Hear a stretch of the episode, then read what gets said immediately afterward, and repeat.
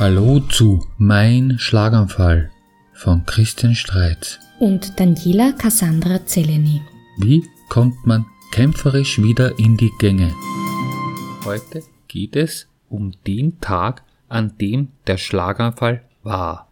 Ich war damals mit einer Arbeitskollegin bei einer Firma eingeladen, die für unser Unternehmen sehr wichtig war. Und da passierte es. Diese Arbeitskollegin war die Regine Schmid. Sie hatte mir vor zwei Jahren dann einmal alles erzählt, wie es damals aus ihrer Sicht war. Und das möchte ich Ihnen heute vorspielen.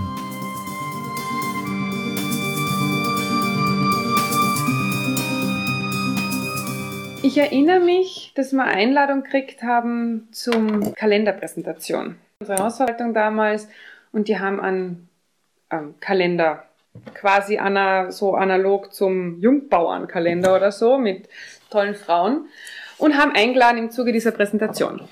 Und ich habe mich recht drauf gefreut schon, weil ich dachte, ach, wir zwei einmal gemeinsam, so außerhalb der Arbeit, bei der TI und das ist einmal eine nette Umgebung und unsere Hausverwaltung an und für sich haben wir uns mit denen sehr gut verstanden und haben mich recht auf den Abend gefreut. Und wir waren dort, die Präsentation war lau, der Abend war nicht so besonders. Also ich habe mal mehr erwartet und wir sind anstandshalber die Zeit geblieben, die man halt bleibt. Wir haben die Präsentation mitgekriegt und mir wäre auch selbst rückblickend jetzt nichts aufgefallen an dir, dass man sagen wird, eigentlich hätte man schon irgendwelche Anzeichen merken können. Du warst sichtlich überarbeitet, also du warst schon ruhiger als sonst, aber ich habe auf das zurückgeführt, dass ja ähm, die Wochen davor schon sehr, sehr stressig waren und deswegen habe ich mir da keinen Kopf gemacht. Ähm, ja, du hast dann irgendwann gesagt, ähm, du willst jetzt gehen, es wird irgendwie genug schon. Und ich dachte, ja, ich bin eh auch froh, wenn wir gehen. Und das war in, bei der BI, glaube ich, im zweiten oder dritten Stock oben die Präsentation, halt in so einem Raum, in so einem Festsaal. Und wir gehen die Stufen runter und du sagst dann beim Runtergehen, ähm, du gehst noch geschwind aufs Klo. Und die BTI-Büroräume waren im ersten Stock. Dort haben wir uns gut ausgekannt, weil da waren wir ja regelmäßig zu den Hausverwaltertreffen und bist also aufs Klo gegangen. Ich glaube mich auch zu erinnern, dass du noch gesagt hast, ähm, weil du siehst nix und du musst deine Brille putzen. Und ich habe mir jetzt im Nachhinein gedacht, ja, du hattest gar keine Brille auf. Aber okay, das denkt man natürlich in dem Moment nicht. Aber ich weiß noch, dass du gesagt hast, du siehst so schlecht. Ähm, auch das im Nachhinein, wenn man es weiß, ein Anzeichen für den Schlaganfall. Aber Entschuldigung, A, altersmäßig, wie soll man dann auf das denken? Okay, auf jeden Fall warst du weg. Ich stehe im Stiegenhaus und warte und warte und denke mir, mein Gott, wie kam man so lange? Was tust du auf dem Klo? Und hab doch, glaube ich, in Summe waren das fast 15 Minuten, die ich gewartet habe. Auch da im Nachhinein. Ich habe wahrscheinlich nach fünf oder acht Minuten gedacht, so jetzt gehe ich nachschauen, wo du bleibst, weil das kann ja wohl nicht sein, dass du so lange am Klo bist. Und dann war das halt, naja, ich weiß nicht, ich glaube, ich gehe doch nicht nachschauen. Ich renne da jetzt nicht aufs Herrenklo hinterher. Und ähm, da wird schon irgendwas sein oder dir ist gerade schlecht und dann brauchst halt länger und ich warte halt noch. Wie gesagt, es waren dann doch 15 Minuten und dann kam Gott sei Dank endlich einmal wer die Stufen runter, weil bis dorthin war ich allein im Stiegenhaus und spreche sie dann an und sagt, Sie sollten doch bitte so nett sein und für mich einmal aufs Herrenklo nachschauen gehen, weil ähm, du bist schon so lang da drinnen und schon langsam mache ich mir dann doch Sorgen. Äh, und der Graser ist dann auch reingegangen und also das war, das, es war verwinkelt. Also das Stiegenhaus, man musste dann nach, nach links abbiegen und dann was rechts und links war dann wieder die Toilette. Also es war jetzt nicht so, dass man vom Stiegenhaus direkt zur Türe gesehen hätte. Aber ich weiß noch, also der Graser muss wirklich gerade bei der Tür gewesen sein von der Toilette und hat einfach nur aufgeschrien. Und ich dachte, okay, gut, es ist also was passiert und bin natürlich dann auch sofort hingestürmt. Ähm, und muss auch sagen, da war der Graser total geistesgegenwärtig, weil er hat sofort gesagt, so quasi, Frau Schmidt, bleiben, bleiben, bleiben Sie beim Herrn Streit, ich rufe die Rettung. Und ist wieder weg. Und ich stand da bei der offenen Türe und das war klassisch eben, du hast die, es waren zwei Waschbecken, halt dieser Vorraum von den Toiletten und da bist du gelegen am Boden. Und du warst da bei Bewusstsein. Und ähm, ich weiß nicht, ob das nicht eigentlich das viel Schlimmere war in dem Moment. Du hast auf der Stirn oder halt im Schläfenbereich geblutet wobei nicht sehr fest, aber doch. Ähm, mir war überhaupt nicht klar, was los ist. Also ich habe das überhaupt nicht zuordnen können, was jetzt da ist. Für mich war so wahnsinnig schlimm, du hast mich angeschaut. Ich habe den Eindruck gehabt, du erkennst mich. Und es war, also diesen Blick von dir werde ich auch nie vergessen. Es war unglaublich, ähm, wie soll ich es formulieren, fast flehend. Es war so quasi du hast mich vom Boden aus angeschaut, ich stand auch so über dir und ich habe auch lange gebraucht, bis ich mich habe hinknien können, um einfach quasi diese Distanz zu überbrücken. Und du hast geredet. Du hast die ganze Zeit geredet. Und mir war klar, dass du der Meinung bist, du sprichst deutlich. Du hast definitiv auch Dinge wiederholt, weil es klang gleich, aber du konntest nicht mehr sprechen ich habe nichts verstanden, nicht mal ansatzweise, was du, was du mir sagen wolltest. Vielleicht war es auch gar nicht, dass du jetzt hier warst und mir wirklich sagen wolltest, hilf mir oder keine Ahnung. Vielleicht war es doch ganz woanders, aber du hast die ganze Zeit geredet und es hat mich wahnsinnig gemacht, nicht zu wissen, was ich jetzt tun soll, was du mir sagen willst. Und du hast mich mit diesen Augen angeschaut und, und du hast versucht, verzweifelt versucht aufzustehen. Du hast es nicht mehr geschafft, weil eben, das habe ich schon auch gleich gesehen, die halbseitige Lähmung war einfach schon da. Das heißt, du hast es nicht geschafft, du bist wirklich wie ein Käfer am Rücken gelegen und hast ab und zu eben dich zur Seite geschafft ähm, zu bewegen, aber du hast es, du konntest nicht aufstehen, du wolltest aber gerne aufstehen. Das ist das Einzige, was ich mitgekriegt habe und was ich dann versucht habe, beruhigend auch zu sagen, Christian, bleib liegen, es ist alles gut, ähm, es ist okay, dass du da liegst, das passt schon. Und ähm, ich habe es, glaube ich, mehr für mich gesagt als für dich, so wenn ich so drüber nachdenke. Ähm, aber es war auch einfach für mich deswegen noch so viel schlimmer, weil seit ich dich kenne, habe ich aufgeschaut zu dir. Egal, ob du gesessen bist oder gestanden bist, dadurch, dass du so groß bist, war es immer ein nach oben schauen. Mhm. Und auf einmal schaue ich runter zu dir. Also das kam so noch als, als für mich ähm, so als Zeichen dazu. Also es war jetzt nicht nur die Hilflosigkeit, die du eh schon vor mir warst, sondern es war auch so dieses, dieses Runterschauen auf dich. Also das war ganz, ganz, ganz arg. Und eben, mir ist es unendlich lange vorkommen, wie, dass wir dort waren, auf diesem Boden, auf diesen Fliesen, auf diesen kalten Fliesen auch. Also das war für mich auch diese, diese unglaublich kalten Fliesen, auf denen du da gelegen bist. Ähm, in Wirklichkeit war die Rettung innerhalb von vier Minuten da. Das, die war nämlich gerade in der Gegend, das war eigentlich Glück. Ähm, aber wie gesagt, für mich war das endlos da drinnen. Und ähm, ich weiß auch noch, ähm, wie der Notarzt, ähm, der eben als einer der ersten herinnen war im, im, in dem Vorraum, ähm, hat das erste, was ich mich erinnere, was er gesagt hat, war eben Schlaganfall. Für den war das total klar. Wobei er auch gleichzeitig gesagt hat, er kann jetzt hier nichts tun. Es heißt nur möglichst schnell ins Krankenhaus ja, ich, dann war das auch für mich selbst in der Situation alles wie ein Film. Also die haben wahnsinnig schnell gehandelt, die waren, haben sich ganz, ganz schnell dann ins Auto gebracht. Wie gesagt, dann war der Graser wieder da, ähm, der eh auch, glaube ich, versucht hat, mich zu irgendwie zu beruhigen. Ich glaube, er hat mitgekriegt, dass ich in einer absoluten Schocksituation bin, dass ich gerade völlig neben mir stehe und überhaupt nicht weiß, was ich tun soll. Ähm, deswegen, ich erinnere mich, dass wir dann am Gehsteig draußen waren. Da waren dann aber viele Leute, also viele, es sind jetzt nicht alle. Sie haben wirklich, das weiß ich auch noch, der Grase auch danach mir noch erzählt, sie haben wirklich geschaut, dass auch niemand geht in der Zeit. Also sie hat oben Bescheid gegeben, dass das eben nicht jeder mitkriegt. Ähm, von daher war gerade von der, wenn ich sage viele, waren vielleicht fünf oder sechs Leute da, ähm, die dann beim Krankenwagen eben gestanden sind, wo wir noch überlegt haben, weil dann eben die Bitte war, wohin.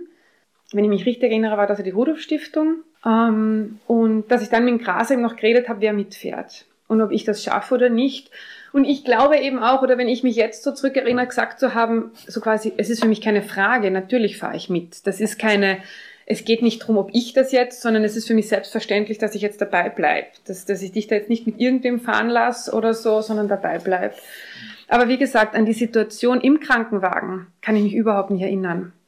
Überhaupt nicht sehr wohl aber jetzt, wenn ich wieder so drin bin, an das Rondeau, wo, oder diesen, diesen vor, vor der Ein, also vor dem Eingang vom Krankenhaus, da fahrt man so rund ja. zu, ähm, dass wir da, da, da zugefahren sind und ähm, dass auch sofort wer da war, dass die sehr, sehr schnell gehandelt haben. Ich natürlich in meiner, wollte dauernd wissen, was ist und, und natürlich hat man mir keine Auskunft gegeben. Heute rückblickend richtig, korrekt, aber in dem Moment da macht, Entschuldigung, das ist mein Chef, den habe ich gerade am Klo gefunden, ich würde gern wissen, was los ist.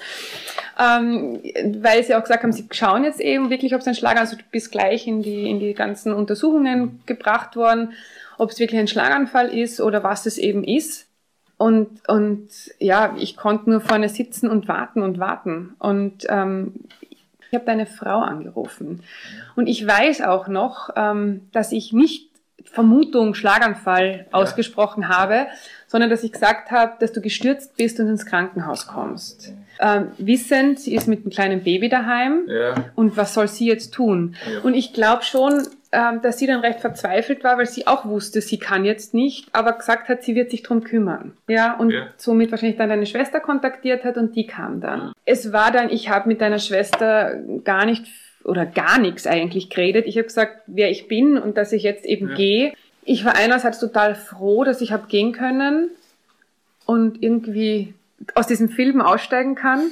Ähm, und, und andererseits natürlich ähm, bin ich so total, ohne jetzt zu wissen, was los ist, mhm. gegangen, was mich schon auch frustriert hat, ähm, dass mir niemand was gesagt hat.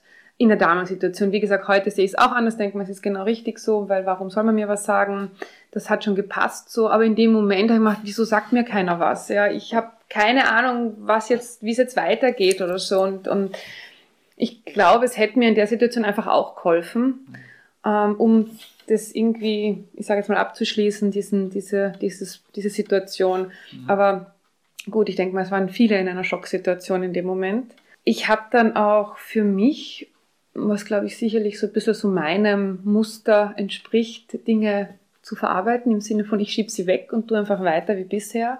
Ähm, ich weiß, dass ich die Helmi kontaktiert habe. Chefin. Und ihr das auch erzählt habt, ähm, dass du wohl jetzt ein bisschen länger nicht kommst ja, ich weiß nicht mehr den genauen Wortlaut, weiß ich nicht mehr, aber so ungefähr, dass einfach klar ist, Houston, wir haben ein Problem. ähm, äh, und sie sich dann natürlich äh, mit deiner Familie in Verbindung gesetzt hat und ich die nächsten Informationen dann die Tage danach von der Helmi gekriegt habe.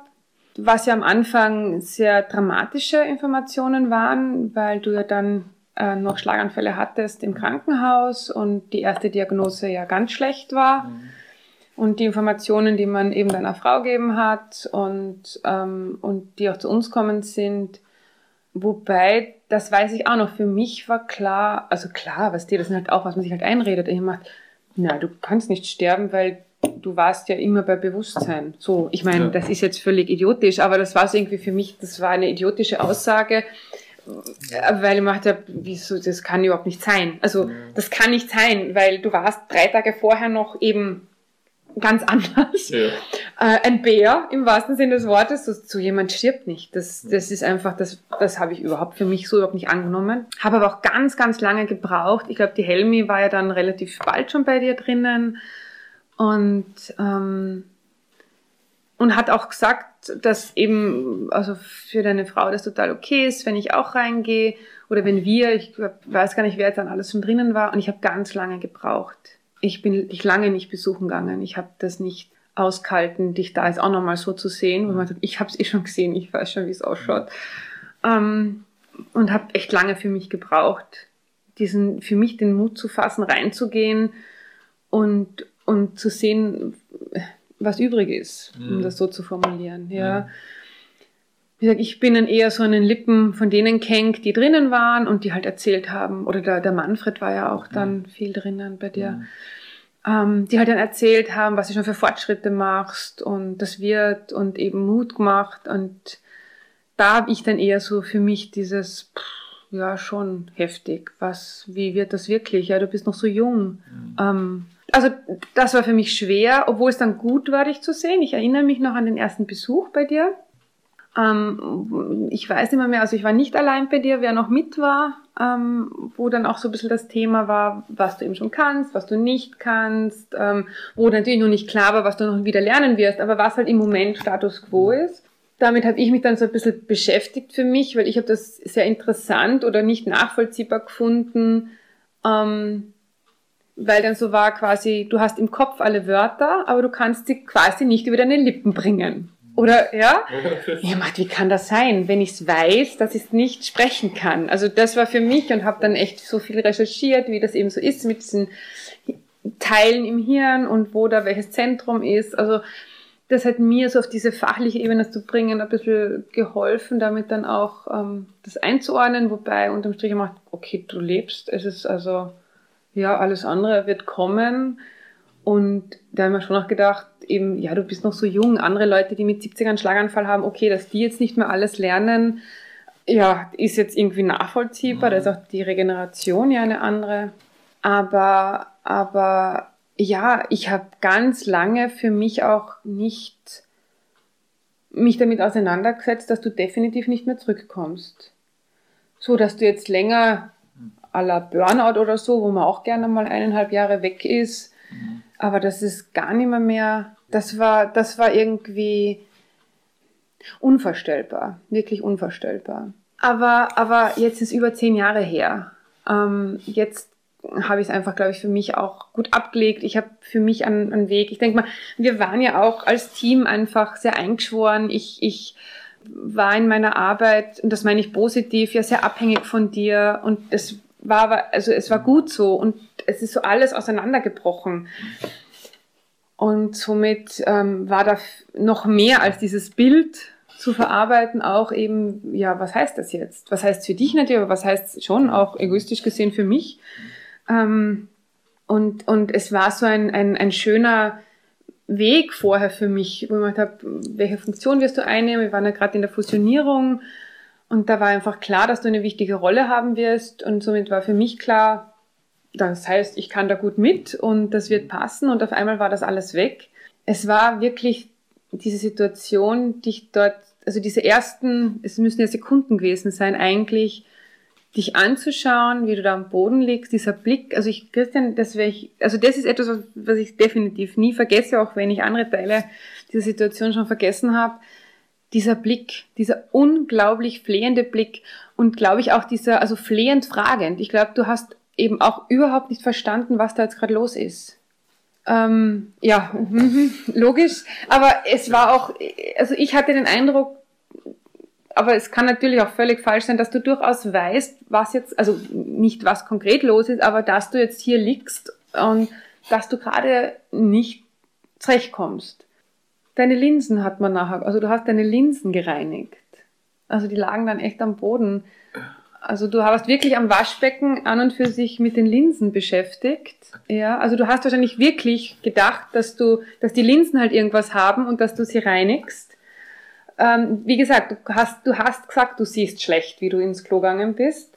Und es war wahrscheinlich dein, auch dein Glaube, okay, du waschst jetzt mal die Linsen und dann ist wieder gut.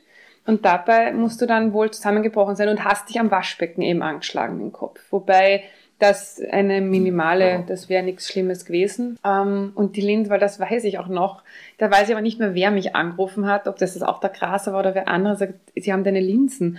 Ich das letzte Problem, was du hast, ist, ob du deine Linsen hast. Aber andererseits denke ich mal, es ist so klar, man, man versucht es auf diese banalen Dinge dann, ja, äh, weil es war so was Tragisches und dann gesagt, okay, dann reden wir jetzt über die Linsen, weil das ist einfach etwas, das können wir handeln. Fast, ich hol die ab, dann kriegst du sie wieder gut ist, ja. Ähm, da, aber in dem Moment, wo, wo er, wie, oder was, was der Brundorfer, ich weiß nicht mehr, und ich denke mal so am Telefon, was ist mit die Linsen? Schmeißt es weg? Es war, es war ganz, aber somit war dann irgendwie klar, okay, du hast sicher die Linsen versucht zu reinigen, die aber offensichtlich nicht das eigentliche Problem waren. Dann war es eigentlich eh so die Monate danach, wie du dann in die Reha bist und da wirklich enorme Fortschritte gemacht hast. Also das war, das war schon unglaublich schön. Und das hat, das hat mich echt fasziniert. Also eben gerade nach dieser Recherche auch, wie viel ähm, kaputt gegangen ist, wie unglaublich schnell du aufgebaut hast wieder und, und dir eben, und du dich an alles äh, in meiner Wahrnehmung hast erinnern können, also sprich an die Arbeit von vorher, an die ganzen Details. Du hast mir ja einmal erzählt, dass wir kurz vor meinem Schlaganfall über Gesundheit geredet haben. Da, da war irgendwie das Thema, wie viel du jetzt eben arbeitest und dann ging es darum, inwieweit du, wann du eigentlich ausspannst, wo du gesagt hast, ja, Samstag und Sonntagvormittag tust du nichts, am Sonntagnachmittag fangst aber an oder fährst sogar teilweise in die Firma. Wo eben die Anna, du kennst die Anna, ja, mahnen den Fehlsacker, das ist zu wenig, du brauchst mehr, mehr Entspannungsphase, weil du ja die fünf Tage unter der Woche ja schon nicht 9 to 5 arbeitest, sondern ja. 12, 14 Stunden oder länger. Ja. Und ähm, und du noch gesagt hast, und da weiß ich nicht, ob die Anna noch dabei war, weil ich weiß noch, dass ich auf dem, also gegenüber, du saßt am Schreibtisch und ich halt auf deinem Besuchersessel und du erzählt hast, na, du bist bumperl gesund, weil du hast gerade die Zusatzversicherung abgeschlossen und da muss man diese ganzen Tests vorher machen und da ist alles gut gewesen. Ich glaube, es war schon irgendwie, Bluthochdruck ist irgendwie schon ein bisschen Thema, aber ja. das ist familiär bedingt, wenn ich ja. mich richtig erinnere, aber eben auch im grünen, grundsätzlich im grünen oder dunkelgrünen Bereich und somit für die Versicherung kein Problem. Und deswegen hast du es ja schwarz auf weiß, dass das nichts macht jetzt die Arbeit du hast ja gerade die Untersuchung hinter dir. Und das war wirklich, ich weiß nicht, ob es einen Tag vorher war oder zwei Tage, aber relativ knapp vorher. An das erinnere ich mich noch, weil da hatten wir eben dieses Gespräch, dass das so nicht weitergehen kann, dass es einfach zu viel ist. Ja. Was überlegt man sich später über das Ereignis? Dieser Vorwurf, warum bist du nicht reingegangen? Hätte was geändert? Hätte was geändert? Was ist, wenn du fünf, nach fünf Minuten reingegangen, dann wärst zehn Minuten dort nicht gelegen was für einen Unterschied hätte es gemacht? Ich, keine Ahnung. Ja, es ist. Ich habe eh alles gegeben. Ich habe alles gekriegt, was ich brauche. Ja. Hab. Also. Eh, so ja. ist es. Und es, man weiß es nicht und was wäre, wenn, ändert sowieso nichts. Ähm, aber ja, und dann eben auch die Woche danach, welche, welche eben ähm, Voranzeichen gibt's für Schlaganfall? Ja, klassisch, alles war klassisch. Aber ja, trotzdem weiß ich, dass ich gemacht habe, wie du gesagt hast, jetzt muss ich meine Brillen putzen, hätte ich sagen sollen, zeichne mir eine Uhr auf, um zu wissen, was ist ein Schlaganfall. ähm, es ist so idiotisch, weil ich glaube, ich würde heute nicht anders handeln, weil das ja auch nichts ist, was du ständig im Hinterkopf hast. Bei niemanden. Also auch bei jemand, der älter ist, würde ich nicht vermuten, wenn der sagt, er muss jetzt das und das machen. Ah, das könnte aber auch ein Schlaganfall sein oder ein Herzinfarkt, ja. ja. Weil ich denke mal, das ist ja nicht ständig in unserem Kopf ich finde, ich meine, das macht es natürlich schon auch leichter. Es ist, es ist relativ, nein, was heißt relativ? Vergiss das Wort relativ. Es ist gut ausgegangen.